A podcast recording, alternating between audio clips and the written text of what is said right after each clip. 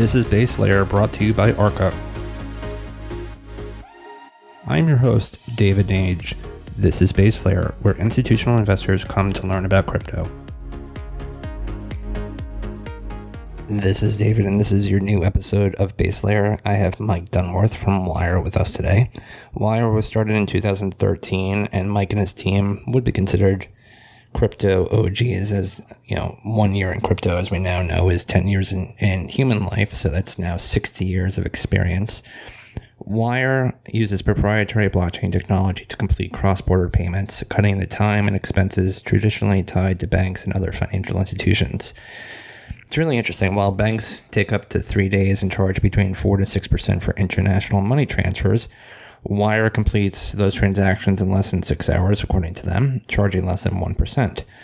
So this is something really interesting. Um, as I said again, they have been at this for a long time. So we talked about how they're doing that, the methodologies around that, and the implications around that, and what they can obviously look to be doing in the future.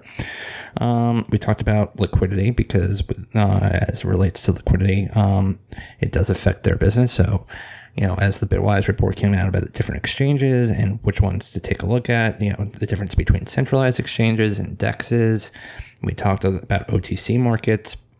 And then we talked about the relationship with AirSwap.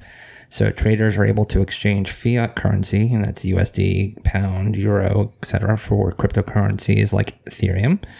And so we talked about that, and we talked about um, stablecoins and things like DAI. Really all encompassing conversation and one that you'll learn a lot from. So remember, nothing on base layer is investment advice. Please do your own research. And on the flip side, you're going to hear the conversation with Mike. Enjoy.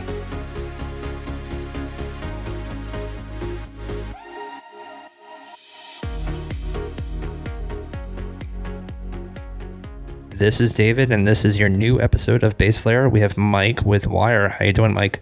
Hey, thanks very much for having me. This is going to be great because Mike and his team over there are what we consider OGs in crypto land. When you start in around 2011, 2012, 2013, that gives you a special kind of air in this world, the stratosphere, if you will. You know, as I've said before, we had Zaki uh, from Cosmos on a few weeks ago, and we talked about one year in crypto equals 10 years in crypto. So, Mike and his team over there are relative elderly statesman of the crypto universe. And so we're going to have a great conversation about what they're doing over there. This is super interesting in terms of how you actually get more usability and adoption and how we're actually starting to use cryptocurrencies. And so, Mike, if you could entertain us just a little bit about yourself, your past, and how and why you uh, you got involved and started this whole kind of journey. Yeah, no, well, uh, uh, super excited to be here, and thanks very much again for the time. Appreciate it. Um, we, yeah, I mean, I moved, I'm Australian. If you didn't notice my accent, uh, moved over in San Francisco in 2013. Uh, used to work at a financial software company, um, and when I came over here, met my co-founder living in a hacker house, and um, and that was sort of, you know, I came over here as sort of actors go to Hollywood, nerds go to San Francisco kind of vibe. Um, it seemed to make the most sense, most opportunity. And yeah, I wanted to do a startup. I'd done one in Sydney before, and the goal was to try and do something really meaningful on, you know, the big stage essentially. So got on a one way ticket, moved to San Francisco in 2013. And um, yeah, you're not wrong, by the way, about those years. It feels, I compare it to dog years. You know, one year in crypto is like uh, the equivalent of how a dog ages, where it's a, you know, the seven to one ratio. So yeah, I'm, I'm turning uh, very gray head very quickly since 2013. um, and you know, so I've been at this for like four years now. So I guess I'm turning thirty, even though I just turned forty in real life. So I guess I'll take I'll take crypto years over over real life. Um, when my knees weren't hurting and my back wasn't hurting when I wake up in the morning. And so, one of the things we like to do on the show with guests is not the when Bitcoin. You know, everyone talks about the origin story. Everyone says, "Oh, I was reading the paper, you know, and the sun was coming up and I had this epiphany and blah blah blah." We I like to really focus on what about it? What about Bitcoin? What about the kind of notion of blockchain? What about it really said to you, "Okay, this is where I'm going to put my I'm going to stake my my claim here. This is where I'm going to you know spend the next 10, 15, 20, infinity amount of time for my career. What about the technology? What about the actual, you know, kind of the core of it really made you said this is where I have to go? Look, I mean, I, I think our answer is probably like, or my answer is probably going to be a little different, but it's just as important. Like, you know, there is the technology, but the whole other component of it is the social aspect of it. You know, this kind of anti-establishment, the users are in control and there's no central point of a central point of control and whatnot um, you know, obviously was interested in it, um, you know, pretty early on, more just for, you know, recreational, uh, you know, looking at the space and as a technology. But my my co-founder and I actually we launched our product, which was sort of like a a one-click checkout for shopping carts on as like a Chrome extension, right? And we added Bitcoin just as a novelty option. And we were like, oh, that'd be kind of cool if you could spend Bitcoins on you know, Newegg.com, Amazon, and you know, Walmart and Best Buy and all this stuff. And literally in 24 hours, it was 99% of all of our customers were just flooding in from the Bitcoin community, the you know Reddit r Bitcoin, and um and it it was just nonstop since then. We were just like, wow, I've never ever ever seen anything like this, and that is probably the most attractive thing to me, which was there are so many people that are rallying behind this and trying to encourage awareness and education and stuff. And I was like, that's awesome. Like that camaraderie. And obviously, look, everyone's, you know, the, the space has evolved, but that kind of camaraderie into encouraging adoption and awareness and education. I mean, it's hard to bet against that. So we literally tripled down on it from that moment on which was you know two days after we launched the company with a completely different intention. Wow. So now that we speed up and we have iterations like Lolli, which I don't know if you know Alex and his team, but we've had them on the show. And Al, you know, Lolli has created a plugin working with 750 retailers that effectively, when you buy new khakis or a new dress from Bloomingdale's or shirts from Gap, or if you buy a new bed from Casper, it allows you to effectively get a reward in Bitcoin. And so what you were doing back then was allowing people who had Bitcoin already to actually make purchases with it, which now we see this whole kind of announcement with Gemini and Flexa how mm-hmm. they're you know working in that. So you were at the front end of this. You were doing this before everyone else was starting to do this. So that's that's that's a revelation in itself. Um, and you know we need to learn from people who are doing it first and foremost because you guys have the perspective. And so talk to us about Wyre. What what is it? What does it do? Give us the kind of the 101s here and then we're going to dig into some more the intrinsic uh, kind of the intrinsics of what it does and how it does it and how you guys are how you guys are doing it.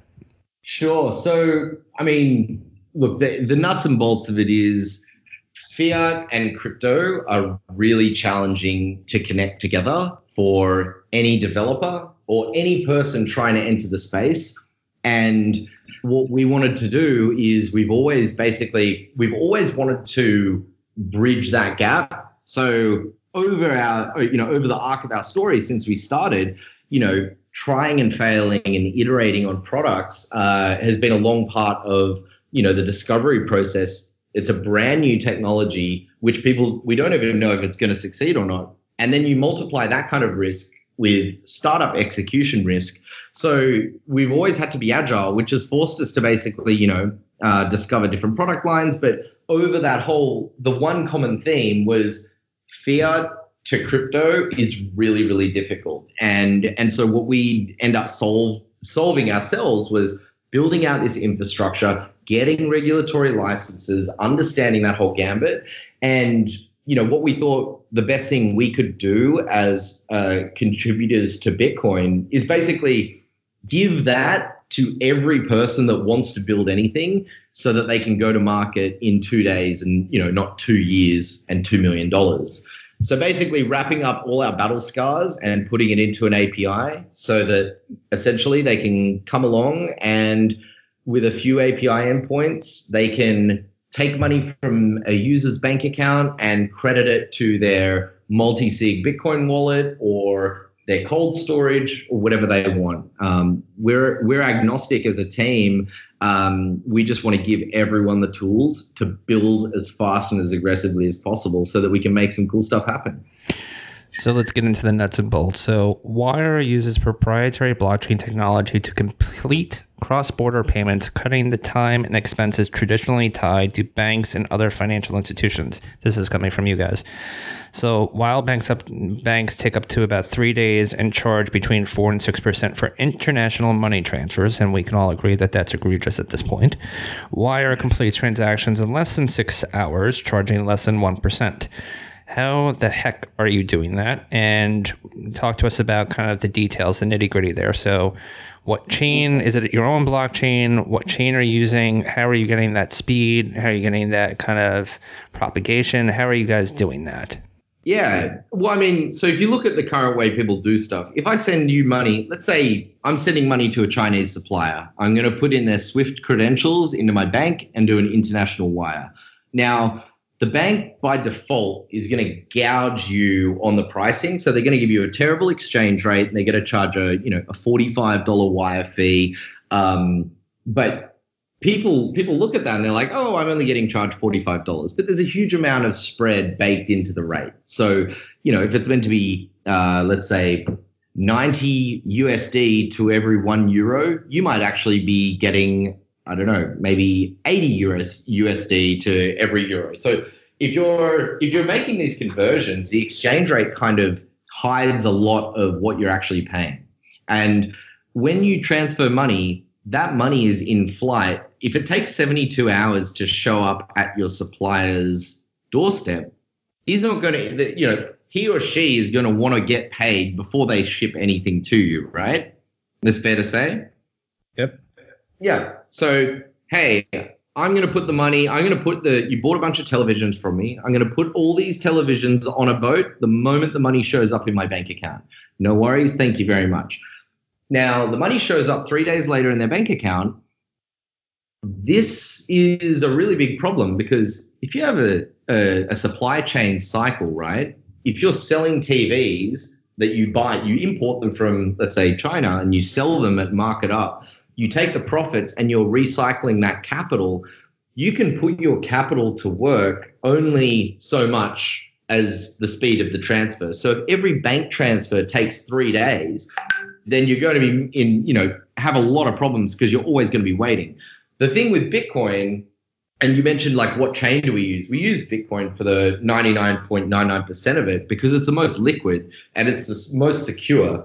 So when you give me money, you can pay me locally. I can convert that into Bitcoin and shoot it across the pond to China, or now it's a different story in China, but you know what I mean? I can send it instantly, like I'm sending an email, and I can convert those funds into their local currency. So we just chopped out the three days, which means I don't need to be Western Union holding a huge amount of capital in, you know, foreign countries just so I can, you know, pay out people on time. We've got like, I mean, literally our whole team when we started, you know, we're just enthusiasts about the space. We're not from Western Union. We're not from PayPal or anything like that. We just saw the tech and we saw the opportunity, and that's where how we put it to work. So basically, because you are giving, because you're paying me locally, we can transfer that as fast as we can do essentially a Bitcoin confirmation. So our constraints are going to be whatever the blockchain confirmation is, and that's obviously with Bitcoin, it's going to be roughly 10 minutes. Um, that's our constraint. So when you compare that to the Swift network, which is three days, I mean, it's a pretty pretty awesome deal, and there's you know there's a lot of value to add there. So I'm going to be I'm curious. So on top of layer 1, obviously the traditional Bitcoin blockchain, on layer 2, could you are you playing with or are you adapting with to Lightning, which would obviously allow you to set up uh, state channels? Yeah, well, Lightning okay. We're mad like I mean, I can't say we're always trying to to use whatever tools are out there and really like obviously without being you know, the term in lightning, I think, is being reckless. Um, yeah, we, we we we would we did trial payments from uh, our US office to our China office at the time, really early on um, in Lightning, and that was I think we were in the f- sort of first 400 nodes uh, running on mainnet, and and that's awesome. And we we're such like we just want to be trying things and really try to give feedback um, so that you know if there's problems with things or our input could help make the product better or the technology better then it's you know it's great to great to give that back but essentially lightning is going to make everything much faster and it's got its work cut out for it but um yeah you can you can crunch that 10 minutes down to way less than 10 minutes using it. Um, but you know, obviously you want you want to make sure beyond everything that that everything is being done securely. And you know, Lightning is awesome, but it's still very early on and it's very early days, and there is no rush. You know, Bitcoin is offering an exceptional value add to the the target customer. So someone who's waiting three days and you tell them, hey, it's going to be, uh, you know, under six hours guaranteed, that's amazing. Um, and so we don't need to rush it for the sake of rushing it. Um, it's better to, you know, let's get the tech right so that everyone can use it in years to come, and we don't just sort of turn it into a dumpster fire that had a lot of a lot of promise. Agreed. And just so people understand, when we're talking about Lightning as a layer two, kind of on top of Bitcoin. So, in a hypothetical, Mike is over there in, in San Francisco. I'm here in New York and we know each other. We've we've actually already kind of given each other you know Bitcoin back and forth a few times. You know, Mike might have you know something that I purchase on a regular basis.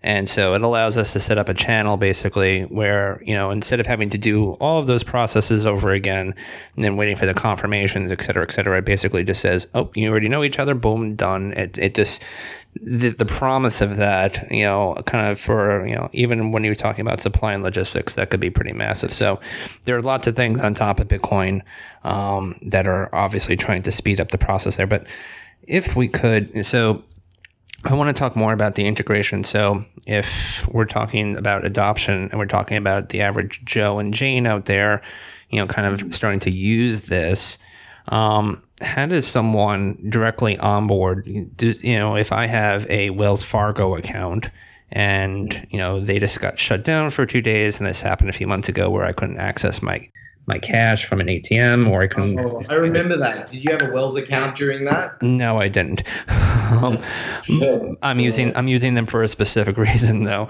um, and so. You know, if you had a Wells account and that happened, and you were like, you know what, now is the time where I'm going to start really kind of investigating different opportunities. Could mm. someone actually start to integrate with you directly, or has it work? How does an integration with someone's bank account or a company's bank account work with Wyre Yeah. So we we have an interface, we have a dashboard where just like your bank account, you go and log in and you can see your transaction history. Um, we have that same availability to our partners. So whether that is a crypto exchange that's using our API, or it's a a retail business trying to pay a manufacturer abroad, they can log in and it, it, I mean, essentially, it's just like a bank account. You get your own account and routing number. We give that to you so that it's simplified use, uh, you know, in the future. But you can exchange, you know, between multiple different currencies, um, and you know, you create you know you're saved just like you were talking about with lightning right? If you send someone to you're constantly paying the same supplier. It's almost like a contact list in a sense with uh, you know the, the nodes or the, the channels that you're connected with. Um, but yeah we basically you log in and you deposit funds into your account and then it's you you don't have to withdraw them ever really because you can spend and transact from it. And we've got all the accounting stuff set up for people. So um, yeah, we just tried to make it as as simplified as possible. People don't see Bitcoin where, unless they want to, right? So if you're if you're a supplier paying someone internationally, and you're you know Ted's fireworks company from Idaho, you don't know what Bitcoin is, but you know what four to six percent savings is, and you know what getting your supplier paid in the same day can do for your business. So we abstracted all of that away for the retail types that don't know about Bitcoin. And um, we actually were really fortunate. We sold it to that whole like that component of the business, we actually sold it to World First last year.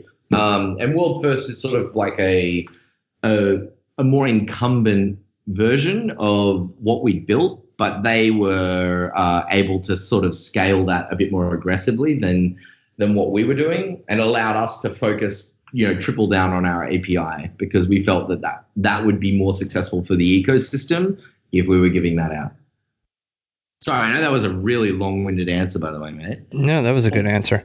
Um, as relates to liquidity, and you know we we've seen some reporting over the last few months. The Bitwise report obviously showing that you know ninety up ninety about ninety percent or more of the liquidity on these centralized exchanges are not necessarily valid.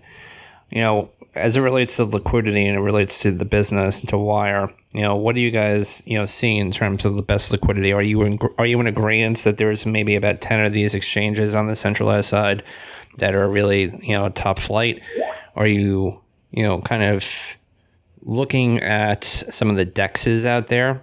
Mm-hmm. Um, yeah, well, I mean, like when you're looking for liquidity, right? Especially in the majors, like let's say Bitcoin, that's the one that obviously it's very liquid, and that's going to be the more liquid anything is, obviously, the tighter the spreads, the tighter the margin, the tighter the slippage. Um, so, so for us, we we always assess counterparty risk, just like you know, just like you're talking about with the the real the real ten, so to speak.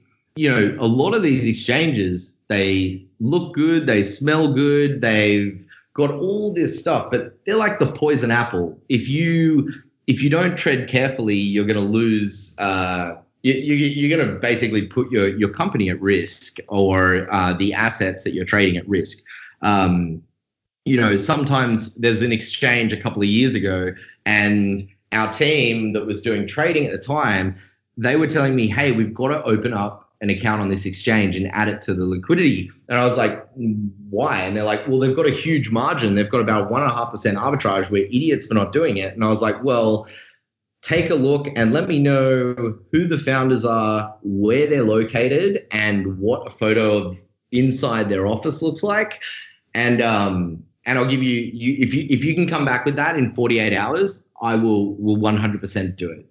And it turns out that it was very challenging to find that information, but challenging with good reason. Six months later, that exchange gets closed down or, you know, like seized by the government and one of those kind of it becomes one of those stories in crypto um, about exchanges getting hacked or cracked down on. So, like, I mean, it's really, really, really detrimental that people tread carefully. Like, there's misleading pricing is one thing, but you know, uh, security policies, recovery policies. I mean, it's going to happen, and the stakes are only going to get larger and larger and larger. So, you know, we always want to be trying to encourage people to make sure they're doing homework and not just kind of rushing for some, you know, quick arbitrage opportunity, especially if they're operating, you know, a company that has clients uh, that are holding, you know, exchange execution for, um, you know, for other API like API partners.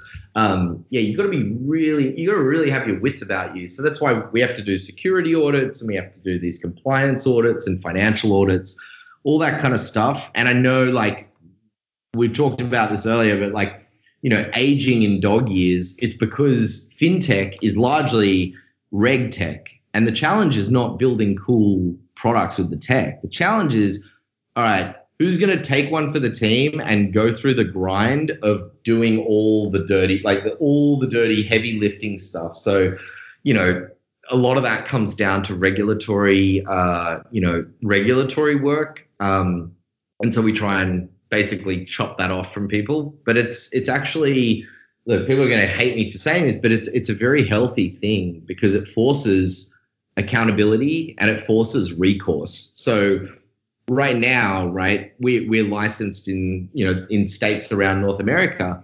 When you go to get licensed, you have to post a surety bond for the state. So let's say it's California.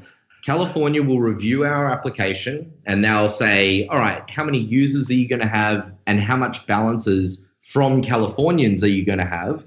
okay, cool. Well, if you're going to have $100 million, then we want at least $20 million guaranteed in the event that, you know, everything blows up.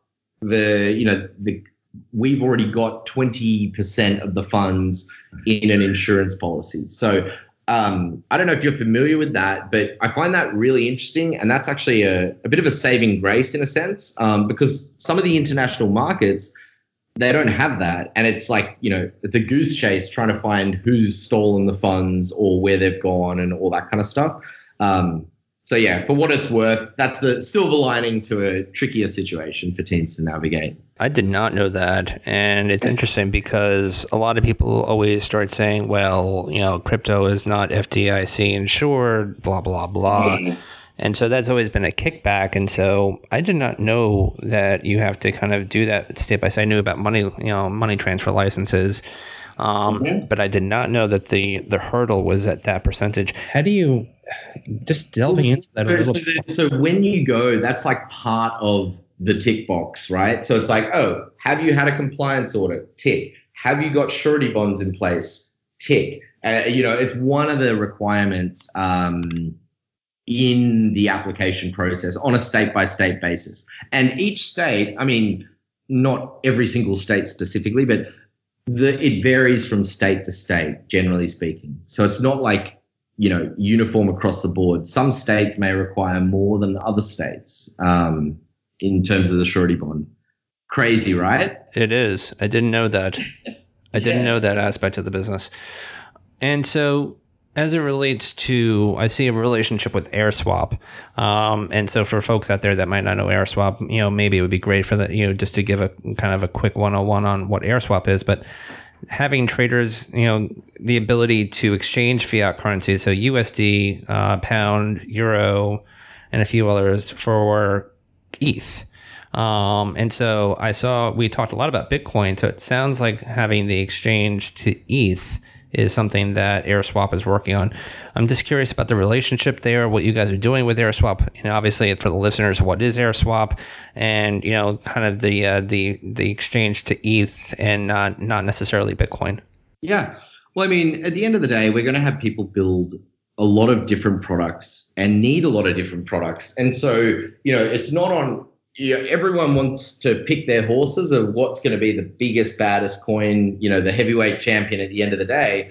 But I think the most important thing now is, you know, is to not pick sides and just give the tooling to see who can be the most successful in, you know, with various currencies. So um, that's sort of just a tidbit, but you know, the, the Ethereum the Ethereum ecosystem is is extremely exciting, and there's a lot of things that people can learn from it. Um, yeah, the AirSwap team, AirSwap's basically, you know, we talked about counterparty risk with trading exchanges and things like that that I just talked about. AirSwap is a decentralized exchange. So what that means is instead of, you know, logging into your, let's say your Huobi account and trading, uh, you know, trading on there where they own the keys, AirSwap's like a P2P marketplace essentially where people can come together and trade from my wallet directly to your wallet, which is really good because obviously that alleviates counterparty risk. And what is likely to be the most uh, the most uh, challenging point to gain more and more users into the space is people that are susceptible to hacks and get hacked from you know exchanges that carry counterparty risk. So basically, you know, AirSwap is going to make. I mean, that's what they're doing at the moment, making P2P trading really, really simple with a wide variety of assets. Where we come in to try and support AirSwap is, you know, we've got multiple assets in fiat currencies and we've got a few assets on our platform for cryptocurrencies.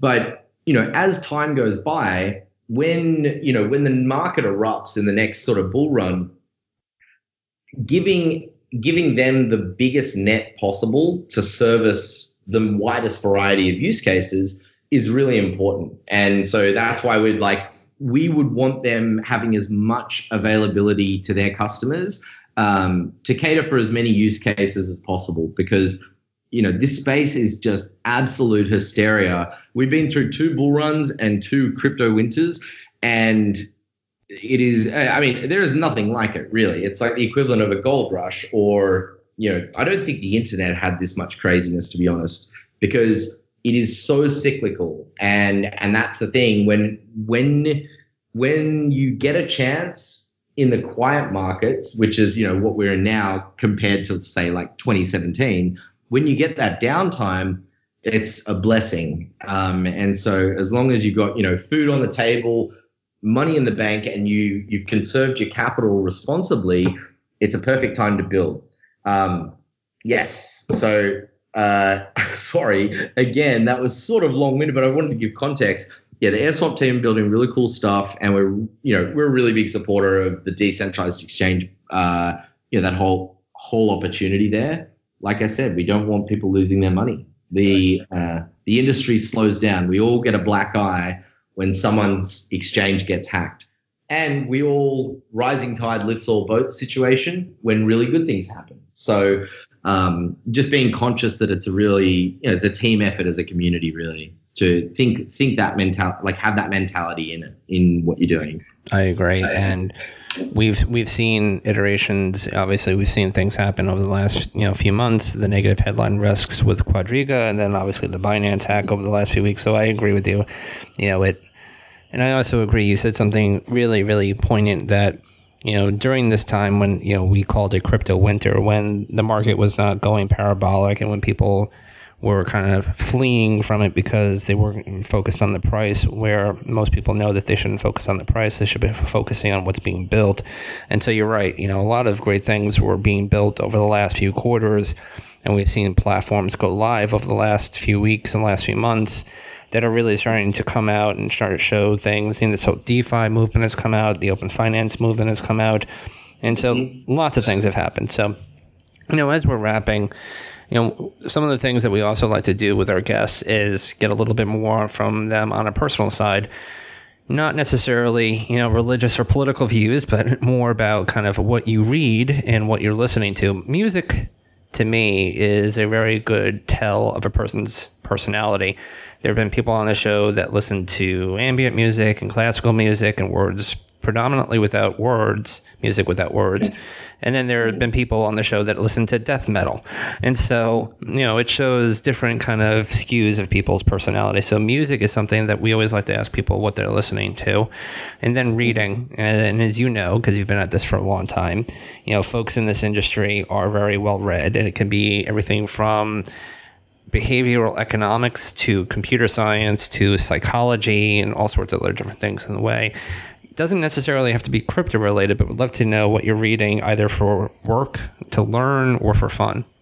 Um, good questions. Uh, well, I mean, music. If I'm working, which I'm always trying to work, but I'm I get really distracted really easy. So um, the most repetitive sounding music possible helps me uh, helps me uh, avoid the noise. Um, but that said, I mean, I go from you know Wu Tang to Drake to Kendrick Lamar into some orchestral, uh, you know, violin solo. I've got the weirdest mix ever. Like it's just stuff I like. It it's kind of like if you made a sandwich and you're like, oh, I like cheese, I like barbecue sauce, I like hot chips, and I like lasagna, and you just squish it all together, and it's like, well, sure, you like all those things um, but most people would sort of be like, what the hell? Yeah, that's my playlist. It's, you know, classical music, uh, like opera, um, rap, uh, like Wu Tang and Eminem, whatever. And then uh, very repetitive, sort of not trance music, I suppose. Yeah, trance music. Um, that makes sense. Yeah, be trance music. And in terms of in terms of what I'm reading, I go through these waves of like uh, so, like for me personally, right? A lot of people read stuff and they get it really quickly. That is not me. I have to read something a hundred times and ask people 99 times to explain it again. Um, but for me, I know that, you know, over the past 12 months, I've been down, well, most recently, actually, past three months or six months, been down the rabbit hole really aggressively on Bitcoin mining and uh, you know, the the technology behind it, how it operates, um, and more like a the circuit layer, and not sort of how the algorithm works, but obviously um, more on the real core premise of Bitcoin mining, proof of work, and you know what these applications, this like a- application specific, I think it is uh, integrated circuits, the ASICs, what their job is and why they serve a purpose. Because um, to me, it, it largely doesn't really make sense. It didn't add up to me that it has not been more fragmented or decentralized or distributed, whatever term you want to give it. That didn't make sense to me. Um, and then, yeah, kind of had a few aha moments as to why. Um, but yeah, that's what I've been reading about. Um, and too much, too much crypto Twitter. Uh, but I love it. I love it. People are so damn smart in this space. I, I feel blessed. As the village idiot, I'm like, oh, this is perfect. You get to watch these really intelligent people arguing back and forth about stuff. And then you get to see people throw memes in the middle of it. I mean, that's like that's like that's like my sandwich I was talking about before, the lasagna barbecue sauce, you know, hamburger. Um, yeah, that's a cool recipe and it, it jives with me really well. So I could read that all day. And obviously read it. There are a lot of casting characters on crypto Twitter for sure, and it keeps you on your toes. And uh, yes. it's it's definitely a good place to find out what's happening and uh, this has been great. And so, lastly, for people that want to find out more about Wyre, getting you know, kind of getting to use it, getting involved with it, you know, you can obviously you know give people a shout out. Where they, where should they go, and where can they learn more about it?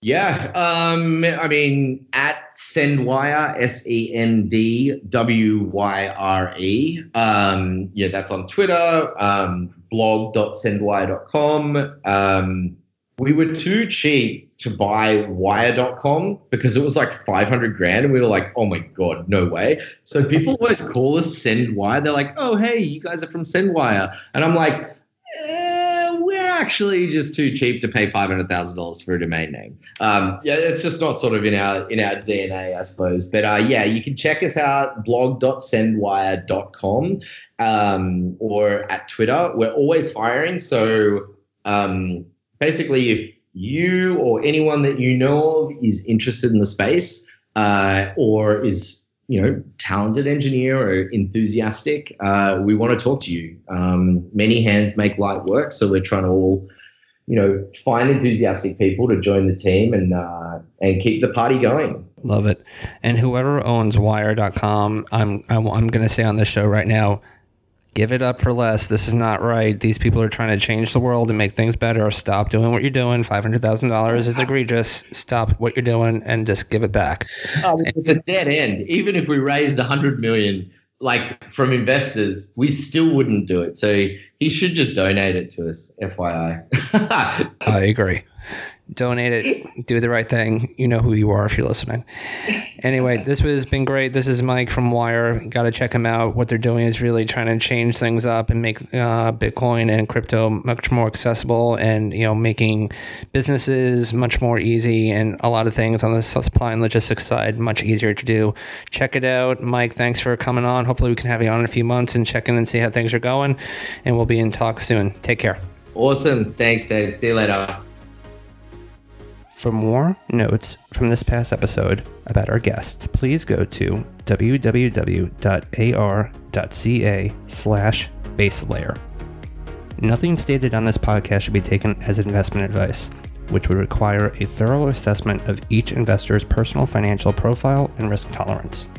Statements regarding past performance are not necessarily indicative of future returns. If you like what you're listening to on Base Layer, let us know subscribe, give us a like, or hit us up on Twitter. Arca at Arca, or myself, David Nage at DavidJN79. Let us know, and we'd love to obviously hear from you. For additional resources to help sophisticated listeners like yourself learn about the digital asset space in the financial terms you understand, please visit www.ar.ca for articles, market commentary, videos, and more.